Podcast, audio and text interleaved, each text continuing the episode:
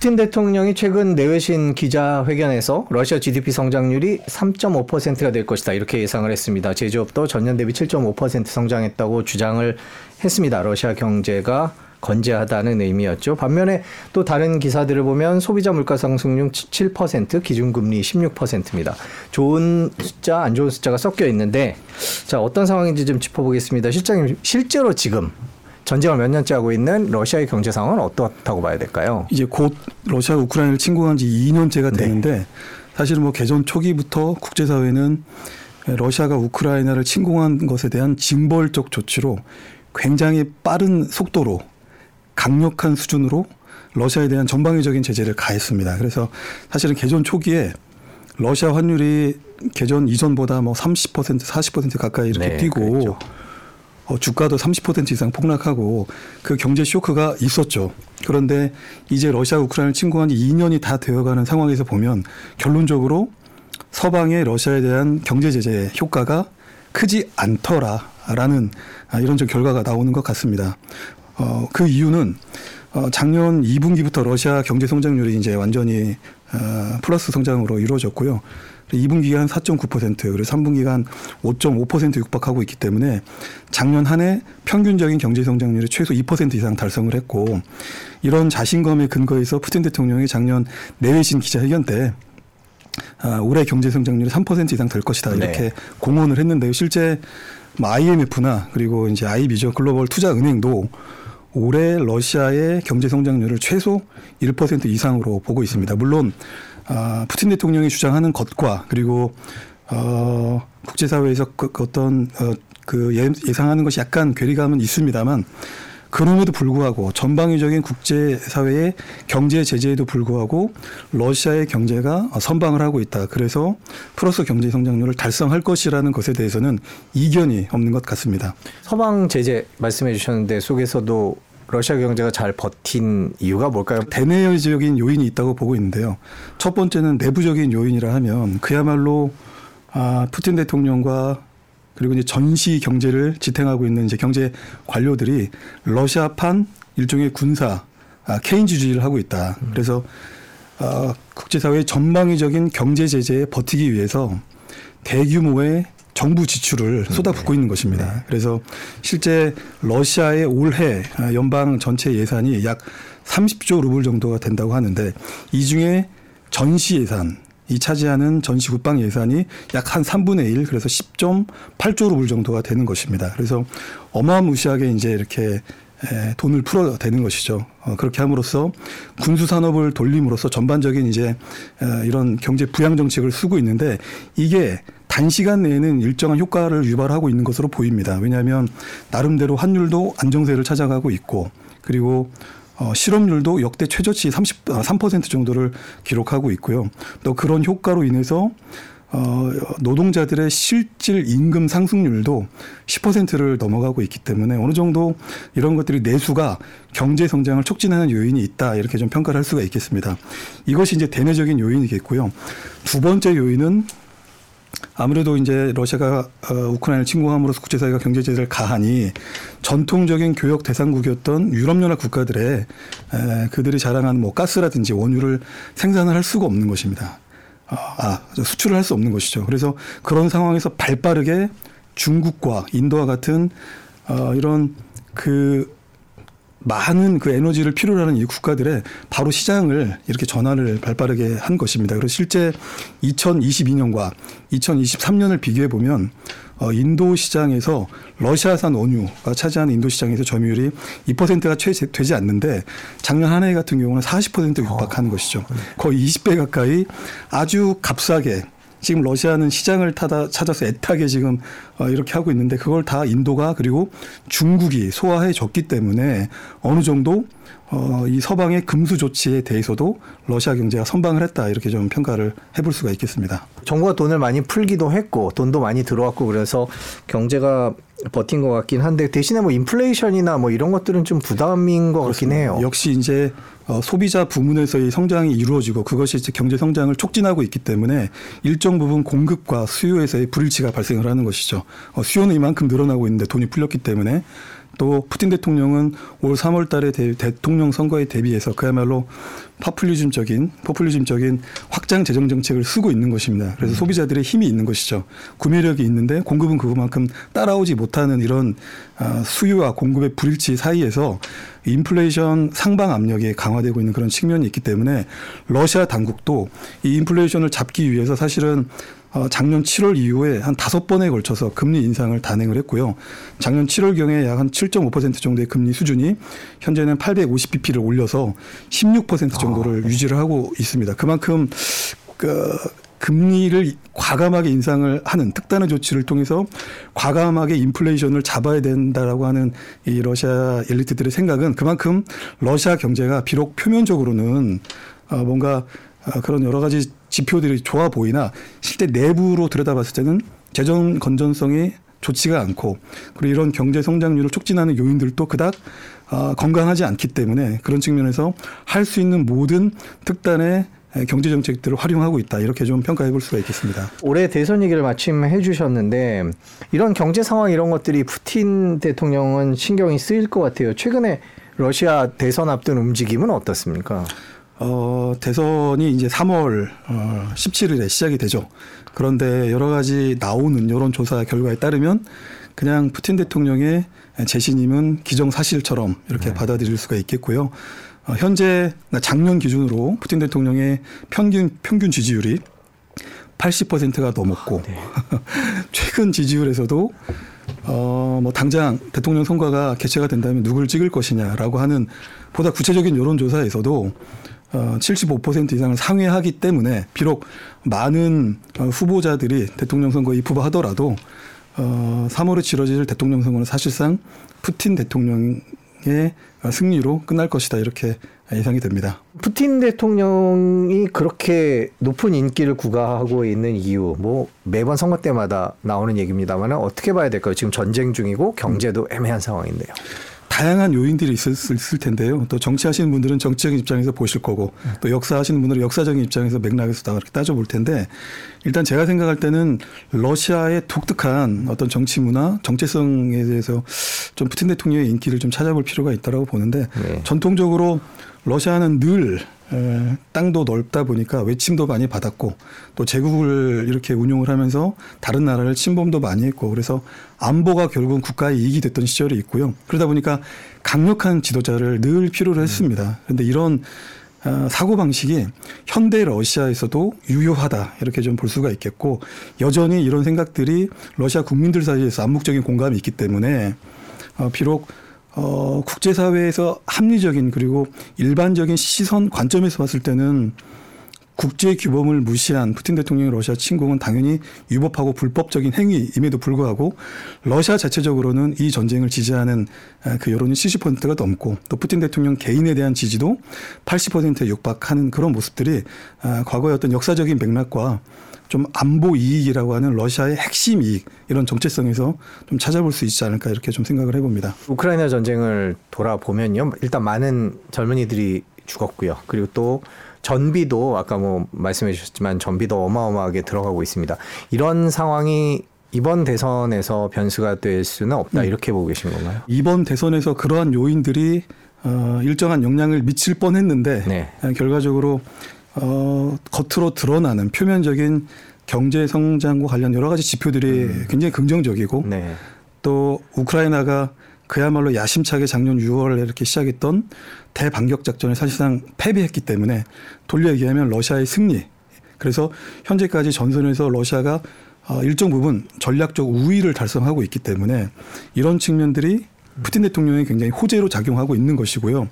사실 어, 작년 6월 달로 한번 우리가 좀 돌아가 보면 엄청난 사건 사고가 있었습니다. 바로 어, 프리고진의 네. 군사 반란이죠. 정말 러시아 연방이 해체될 수도 있는 그런 절체절명의 위기 순간이었는데 아, 뭐 결론적으로 그 사건을 잘 마무리 짓고 어, 프리고진이 의문의 사고로 그가 탑승했던 이제 전 제트기 비행기가 공중 폭발하면서 유명을 달리하면서 푸틴 대통령의 가장 불확실했던 그 요인이 완벽하게 제거가 되었기 때문에 푸틴 대통령 입장으로서는 더 이상 거칠 것이 없다 이렇게 좀 볼 수가 있겠습니다. 저희가 우크라이나 얘기를 잠깐 여쭤보겠습니다. 지금 방금 말씀해 주셨는데 최근에 우크라이나 전황을 보면요. 관련 기사들을 보면 러시아가 우크라이나 전역을 공습하고 공습했고 그다음에 뭐 4명 사망, 38명 부상.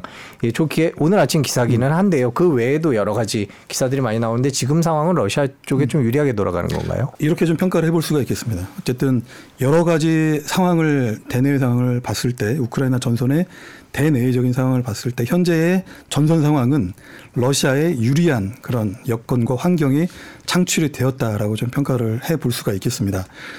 어, 작년 말에 어, 세르게이 쇼이구 러시아 국방장관이 어, 블라디미르 푸틴 러시아 대통령을과 함께 일종의 이제 러시아의 전군 주요 지휘관 회의를 개최를 했습니다. 여기서 아주 구체적으로 현 전선이 어떻게 지금 전개가 되고 있는지에 서 구체적으로 이렇게 브리핑을 했는데 어, 사실 과거와 다른 점이 있다면 제가 유심히 들여다본 부분은 어, 우크라이나 사상자에 대해서 특정을 한 적이 과거에는 거의 없었습니다. 근데 이번에 쇼이 국방장관이 현재 전선 상황을 브리핑하면서 매우 구체적으로 우크라이나 장병의 피해자 수가 어떠하다. 그리고 대반격 작전 지난 6월 4일 이후에 우크라이나가 감행했던 대반격 작전에서 몇 명의 사상자가 발생했다. 몇 대의 탱크가 파괴됐다. 이런 것들 아주 구체적으로 이렇게 발표를 했습니다. 결론적으로 세르게이 쇼이 국방장관이나 그리고 푸틴 대통령이 이렇게 나오는 그들의 어떤 메시지들을 종합해 봤을 때는 아, 전반적으로 러시아가 전략적 우위를 달성을 하고 있고 특히 지난 10월에 팔레스타인 무장 정파가 무장 정파 하마스가 이스라엘 기속 침공함으로써 이제 국제 사회의 관심 그 중에서도 이 두 개의 전쟁을 끌어가고 있는 미국이 예, 미국의 관심이 이제, 이제 가자지구로 쏠렸기 때문에 이런 전반적인 상황들이 어, 러시아 유리하게 전개되고 있다고 하는 그런 자신감에 근거하고 있다 이렇게 좀 볼 수가 있겠고요. 다시 돌아가서 그럼 세르기 쇼이구 장관은 어떤 얘기를 했느냐. 지난 2월 2022년 2월 24일 러시아가 우크라이나를 침공하고 현재까지 우크라이나의 사상자가 약 한 38만 3천 명의 전사상자가 발생을 했다라고 이렇게 얘기를 했고요. 그 중에서 어, 지난 6월 4일입니다. 우크라이나가 대반격 작전을 시작을 하고 작년 말까지 약 16만 명의 사, 상자가 발생했다. 그러니까 우크라이나 전체 사상자의 약 42%가 작년 6개월 동안 발생을 한 것입니다. 러시아군은 어느 정도? 우크라이나 네. 군이 이제 발표한 바에 따르면 러시아군도 한 34만 명 정도 전 사상자가 발생을 했고요. 전체 러시아군 병력의 어 뭐 인적 손실 그리고 전력 손실을 다 고려했을 때 최소 30% 이상의 그런 손실이 발생한 상태입니다. 러시아가 왜 우크라이나 군의 그 사상자 숫자를 지금 이 시점에 그렇죠. 발표했을까? 이게 좀 궁금합니다. 선거 앞두고 뭐 예를 들면 대선 앞두고 우리가 이런 혁혁한 정과를 올렸다 이런 차원으로 이해를 네, 해야 될까요? 매우 중요한 질문인데요. 음. 대선을 앞두고 어떤 그런 성과 부풀리기, 성과 홍보라는 측면이 하나가 있겠고 어 이스라엘 하마스 전쟁 발발 이후에 어쨌든 국제사회 관심이 분산되고 있고 또 물리적인 어떤 무기 지원이라든지 재정 지원, 인도 지원 이런 우크라이나를 향해야 될 것들이 사실상 아, 감소하고 있기 때문에 이런 측면에서 우크라이나가 이기고 있지 못하다. 나아가서 우크라이나가 지고 있다. 이렇게 지고 있는 전쟁을 서방이 지원한들 어떤 의미가 있겠느냐. 아, 지금 이 전쟁 때문에 독일도 프랑스도 유럽연합 전체가 경제 문제로 어려움을 겪고 있기 때문에 그런 부분에 대해서 냉정한 현실 인식이 필요하다라고 하는 나름대로의 아, 그런 어떤 정치 외교적인 메시지를 아, 발신을 하고자 했을 것이다 이렇게 좀 분석을 해봅니다. 올해 우크라이나 전쟁은 어떤 식으로 진행될 거라고 개인적으로 전망하십니까? 어, 이제 우크라이나 전쟁은 사실은 러시아 그리고 우크라이나 전 손을 떠났다고 이렇게 좀 보고 있습니다. 어, 그들이 양자 간의 어떤 뭐 대화를 통해서 내지는 합의를 통해서 정전협정 나아가서 종전협정 내지는 불가침 조약을 체결하기는 이제 어려워진 상황이 되었고요. 결국은 제3의 손이 여기에 개입을 해가지고 어, 정전협정과 나아가서 종전협정 단계적으로 나아가야 되는데 음, 말씀드린 대로 너무나 다양한 요인들이 이 전쟁에 지금 관여를 하고 있고 심지어 보이지 않는 손들도 있습니다. 아, 그럼에도 불구하고 가장 중요한 요인은 역시 미국의 대통령 선거가 아닐까 이렇게 좀 어, 생각을 해보고요. 푸틴 대통령과 러시아가 바라는 제일 가장 좋은 모습은 결국 공화당 후보 그 중에서도 비교적 러시아에 관대하고 호의적인 어, 미래의 공화당 트럼프 후보가 대통령 선거에 대통령 선거에서 승리하기를 바라는 것이죠. 그래서 사실 복귀해 보면 어, 지난해 트럼프 대통령도 여러 어, 여러 그 정치적인 활동 중에서 본인이 만약에 대통령이 당선이 되게 되면 어, 수십 시간 안에 이 전쟁을 끝낼 수 있다라고 아, 공언을 했죠. 그러나 방법론에 대해서는 이야기하지 않았습니다. 오로지 결과만 놓고 바로 정전 종전으로 나아갈 수 있다라고 하는 이런 부분들은 일단 우크라이나 입장에서는 가장 어, 최악의 시나리오, 가장 두려운 어, 그런 시나리오가 될 것이고요. 어, 유럽연합이나 서방 입장에서는 언젠가는 어쩔 수 없이 다가올 불가피한 미래가 아닌가 아, 이런 인식들도 저는 있다고 보고 있습니다. 러시아가 계속 전쟁을 할 수 있을까? 작년까지만 해도 돈이 없지 않냐, 총탄이 없지 않냐, 뭐 군인이 모자라지 않냐 이런 위기론들이 계속 있었단 말입니다. 근데 지금 그게 해결된 건 아니잖아요. 그 상황이 그대로일 텐데 러시아가 이렇게 전황을 바꾸면서 뭐 경제 상황 때문에 그만둔다는 얘기가 쏙 들어간 것 같은데 뭐가 달라진 거죠?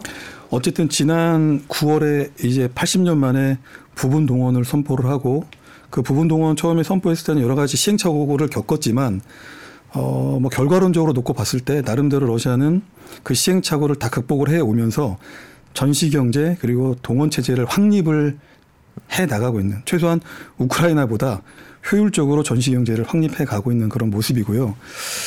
향후에 이것이 양쪽으로 몇 년을 혹은 수십 몇십 년을 더 현재의 전시 경제 상황을 버텨서 전쟁을 지속적으로 수행할 것인가는 좀 정확하게 판단 예단하기는 어렵습니다만 아, 현재 러시아 경제가 말씀드린 대로 표면적으로는 어, 긍정적인 지표들이 나오고는 있으나 그 안의 내용들을 들여다보면은 매우 인위적이고 조작적인 측면이 있어서 그래서 그것 때문에 아, 단기간에 경제 성장률이 견인이 되는 것처럼 보이는 일종의 착시 현상이 있고 그것이 작년의 후반기부터 나타나기 시작했고 아마 올해도 비교적 경제 성장률이 아주 높지는 않더라도 어, 어쨌든 긍정적인 지표들이 나올 것이다. 그리고 이 지표가 상당 시간은 지속이 될 수 있을 것이다. 이렇게 저도 보고는 있습니다만 어, 여러 가지 불확실성이 있기 때문에 그 불확실성이라고 하는 것은 여전히 어, 러시아가 물론 서방의 경제 제재의 내구성을 갖췄고 그리고 서방의 관심이 이 이스라엘 하마스 무력 분쟁 때문에 관심이 쏠리면서 그만큼 더 상대적으로 경제 균열이 경제 제재 균열이 발생한 측면도 있습니다만 지금까지 강력한 경제 제재를 가함으로써 러시아도 분명히 영향을 받고 있고요. 바로 그런 부분들 중에 하나가 기술 제재를 통해서 러시아가 어떤 첨단 산업이나 이런 부분에서 더 이상 발전하기가 매우 어려운 상황입니다. 결국 경제도 상호 의존성을 통해서 발전을 해야 되는데 그런 부분들이 뭐 중국과하고 인도하고 이러다 보니까 발전이 더딜 수밖에 없고 그런 측면에서 미래 경쟁력이 약화되는 부분이 분명히 있기 때문에 어, 앞으로 러시아가 버티는 시간이 5년, 10년 그 이상은 될 수 없을 것이다. 이렇게 조심스럽게 좀 전망을 해봅니다. 지금 우크라이나도 올해 선거가 있는데요. 그리고 아마 우크라이나 입장에서는 갑자기 식어버린 전 세계의 관심이나 지원이 답답한 상황일 텐데요. 지금 우크라이나 상황 어떤지 좀 설명해 주시죠. 네, 뭐 우크라이나 내부 상황이 썩 좋지는 않습니다. 젤렌스키 개인에 대한 대통령 개인의 지지율도 어, 개전 초기에 비해서 많이 떨어져 있는 상황이고요. 특히 정부에 대한 국민의 신뢰가 저는 좀, 음, 좀 안타까운 부분인데 개전 초기에는 그래도 70% 이상의 높은 지지율 어, 그러니까 정부에 대한 우크라이나 국민의 지지가 있었는데요. 지금 30% 선이 붕괴가 된 그런 상황입니다. 음, 또 그런 것도 있고, 어, 결론적으로 내년 3월에 3월 말에 우크라이나도 헌법에 따라서 대통령 올해 올해 3월 말에 우크라이나 헌법에 따라서 대통령 선거를 개최를 해야 되는데 작년 11월 달에 우크라이나의 의회입니다. 라다에서 어, 계엄령 연장에, 연장에 관한 법률안을 통과를 시켜서 올해 2월 중순까지 이 계엄이 쭉 지속이 되는 것입니다. 사실은 3월 말에 대통령 선거를 치르려면 지금 벌써 선거 명부도 최신화해야 되고 또 입후보할 어떤 후보들은 또 공직에서 내려와서 어 뭐 대선 캠프를 꾸리고 이런 전반적인 어, 조치들이 필요한데 그런 움직임들이 전혀 없습니다. 그래서 젤렌스키 대통령의 속내는 어, 작년 8월 달에 미국 국회의원과 나눴던 그 대화로 저는 충분히 가름할 수 있다고 보고 있는데요. 이제 이렇게 미국 국회의원이 질문을 던지죠. 대통령 선거를 해야 되지 않느냐. 어, 그럼에도 불구하고 우크라이나의 미래와 그리고 민주주의 발전을 위해서 대통령 선거를 해야 되지 않겠느냐라고 하는 아, 미국 국회의원의 이런 질문의 의견에 대해서 젤렌스키 대통령의 당시의 대답은 이러했습니다. 만약에 미국이 그리고 서방이 어, 우크라이나가 올해 3월 달에 대통령 선거를 잘 개최할 수 있도록 어 그러니까 선거 자금입니다. 선거 자금. 어, 선거 관리 위원회가 선거를 위해서 쓸 수 있는 이런 아, 어떤 경제적인 지원을 해 주고 나아가서 아, 유권자가 정상적으로 그 한 표를 소중히 어, 이렇게 행사할 수 있도록 즉 저기 전선 지역에서 싸우고 있는 그 병사들이 온전하게 어, 대통령 선거에 참여할 수 있도록 선거 감시단을 보내주면 대통령 선거를 치르는 것을 검토를 해보겠다라고 이렇게 얘기를 했던 거죠. 사실 젤렌스키 대통령은 부담스럽습니다. 전쟁 상황에서 대통령 선거를 치르는 것이 부담스럽고 그런 상황에서 또 러시아가 과거처럼 하이브리드 뭐 전술이라든지 구체적으로는 일종의 뭐 사이버 영향력 고, 어, 공작과 같은 그리고 허위 조작 정보와 같은 이런 또 공작을 통해서 젤렌스키 정부와 집권 여당의 스크래치를 낼 게 뻔하기 때문에 아, 그런 데서 오는 또 온전히 이 전쟁 지도에 쏟아야 할 에너지가 분산될 거라는 그걸 충분히 예상을 하고 있는 것입니다. 어, 또한 가지는 음, 젤렌스키 대통령 지지율이 지금 많이 빠져 있는 모습입니다. 우크라이나 내부의 다양한 여론조사 기관 기관들마다 그 지지율의 정도가 좀 큰 폭의 차이가 있습니다만 어떤 데는 지금 40%까지 이렇게 좀 보고 있고요. 40%도 되지 않는다 이런 지지율의 결과가 있고 가장 좀 젤렌스키 대통령 입장에서는 좀 뼈아픈 부분이 어, 젤렌스키 대통령을 보좌해서 이 전쟁을 지휘하고 있는 음, 게라, 아, 발레리 아, 잘루지니 총참모장이 있습니다. 그러니까 우리나라로 치면은 우리 합동 참모 의장이 해당이 되는데 이 잘루지니 총참모장의 지지율이 거의 지금 젤렌스키 대통령과 동률을 이루고 있는 그런 상황이고요. 어, 이런 여론조사가 최근에 있었는데 만약에 오늘 대통령 선거 1차 투표 끝나고 어, 거기서 어, 대통령 어, 당선자가 확정이 되지 않았을 경우 결선 투표에 갔을 때 누구를 찍을 것이냐라고 하는 아, 그 여론조사에서 젤렌스키 대통령과 잘루즈니 현재 총참모장이 거의 동률 박빙으로 나오고 있고 어, 더 나아가서 잘루즈니 총참모장에 대한 지지율이 더 높아지고 있는 그런 상황입니다. 네. 정리하면 아, 만약에 언젠가 어, 이 계엄령이 아, 국회에서 우크라이나 국회에서 통과가 되지 않고 그래서 우크라이나의 대통령 선거가 개, 개최가 된다면 젤렌스키 대통령이 어, 그 국회의 안을 받아들여서 대통령 선거를 개최해야 된다면 현재 젤렌스키 대통령이 차기 대통령 선거에서 당선될 되지 않을 가능성이 아, 당선될 가능성보다 더 크다는 것입니다. 아, 그런 측면에서 젤렌스키 대통령이 지금 굉장히 위기에 지금 빠져 있는 상황이고요.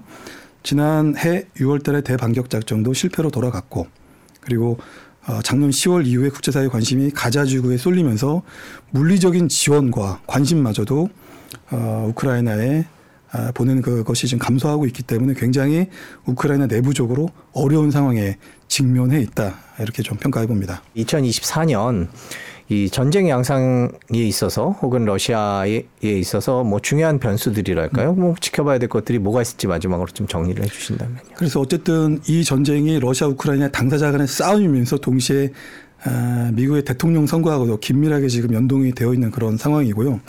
그래서 푸틴 대통령 입장에서는 어, 플랜 A와 플랜 B 모두를 준비를 할 것이다. 그래서 민주당 후보가 승리하는 경우 어, 미국의 공화당 후보가 승리하는 모든 경우의 수를 다 따져서 그거에 맞게끔 이 우크라이나 전쟁을 지속할 것인지 아니면 더 대화의 가능성을 키워갈 것인지를 고민할 것으로 예상이 되고요.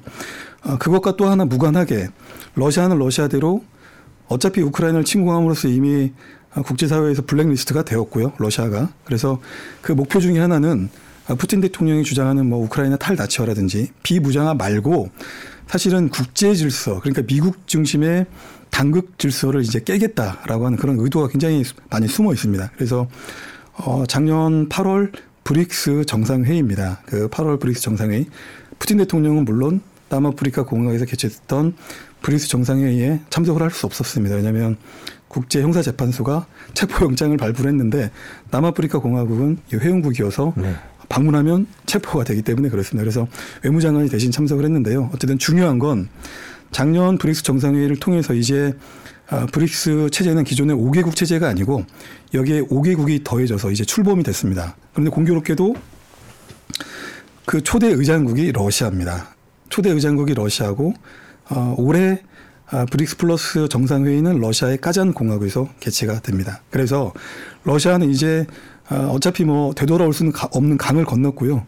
어, 계속 대결 일변도로 가면서 중국과 그리고 뭐 브라질과 이른바 이런 글로벌 사우스의 어떤 그 선도 주자들과 함께 같이 전략적으로 규합을 하면서 미국의 힘을 계속 빼려고 어, 그런 노력을 하면서 다자주의적인 국제 질서를 어, 계속 추구해 나갈 것이다. 그래서 G7 체제에 대응하는 새로운 브릭스 플러스 체제의 이런 어, 부상이 예상된다. 이렇게 좀 말씀을 드려봅니다. 작년에 푸틴 대통령이 그 와중에 어, 해외 순방을 했습니다. 그 중동을 순방을 했는데요.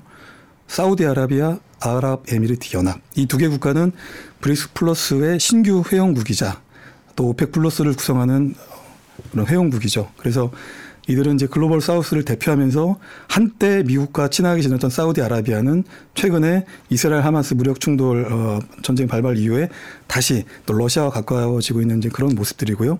러시아는 러시아대로 이 브릭스 플러스 체제를 어, 통해서 우크라이나 전쟁을 러시아에 유리하게 전개시켜 나가려고 할 것이고 또 그 안에서 어, 미국과 이렇게 전략 경쟁을 통해서 어, 다자주의적인 질서를 어, 구축하려는 그런 노력을 적극적으로 전개할 것이다 이렇게 예상을 해봅니다. 음, 네. 자, 오늘 말씀 여기까지 듣겠습니다. 긴 시간 고맙습니다. 감사합니다.